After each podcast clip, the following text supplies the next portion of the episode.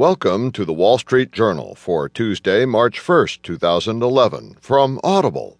Today you'll hear No Fly Zone eyed in Libya, and also Billions in Bloat uncovered in Beltway.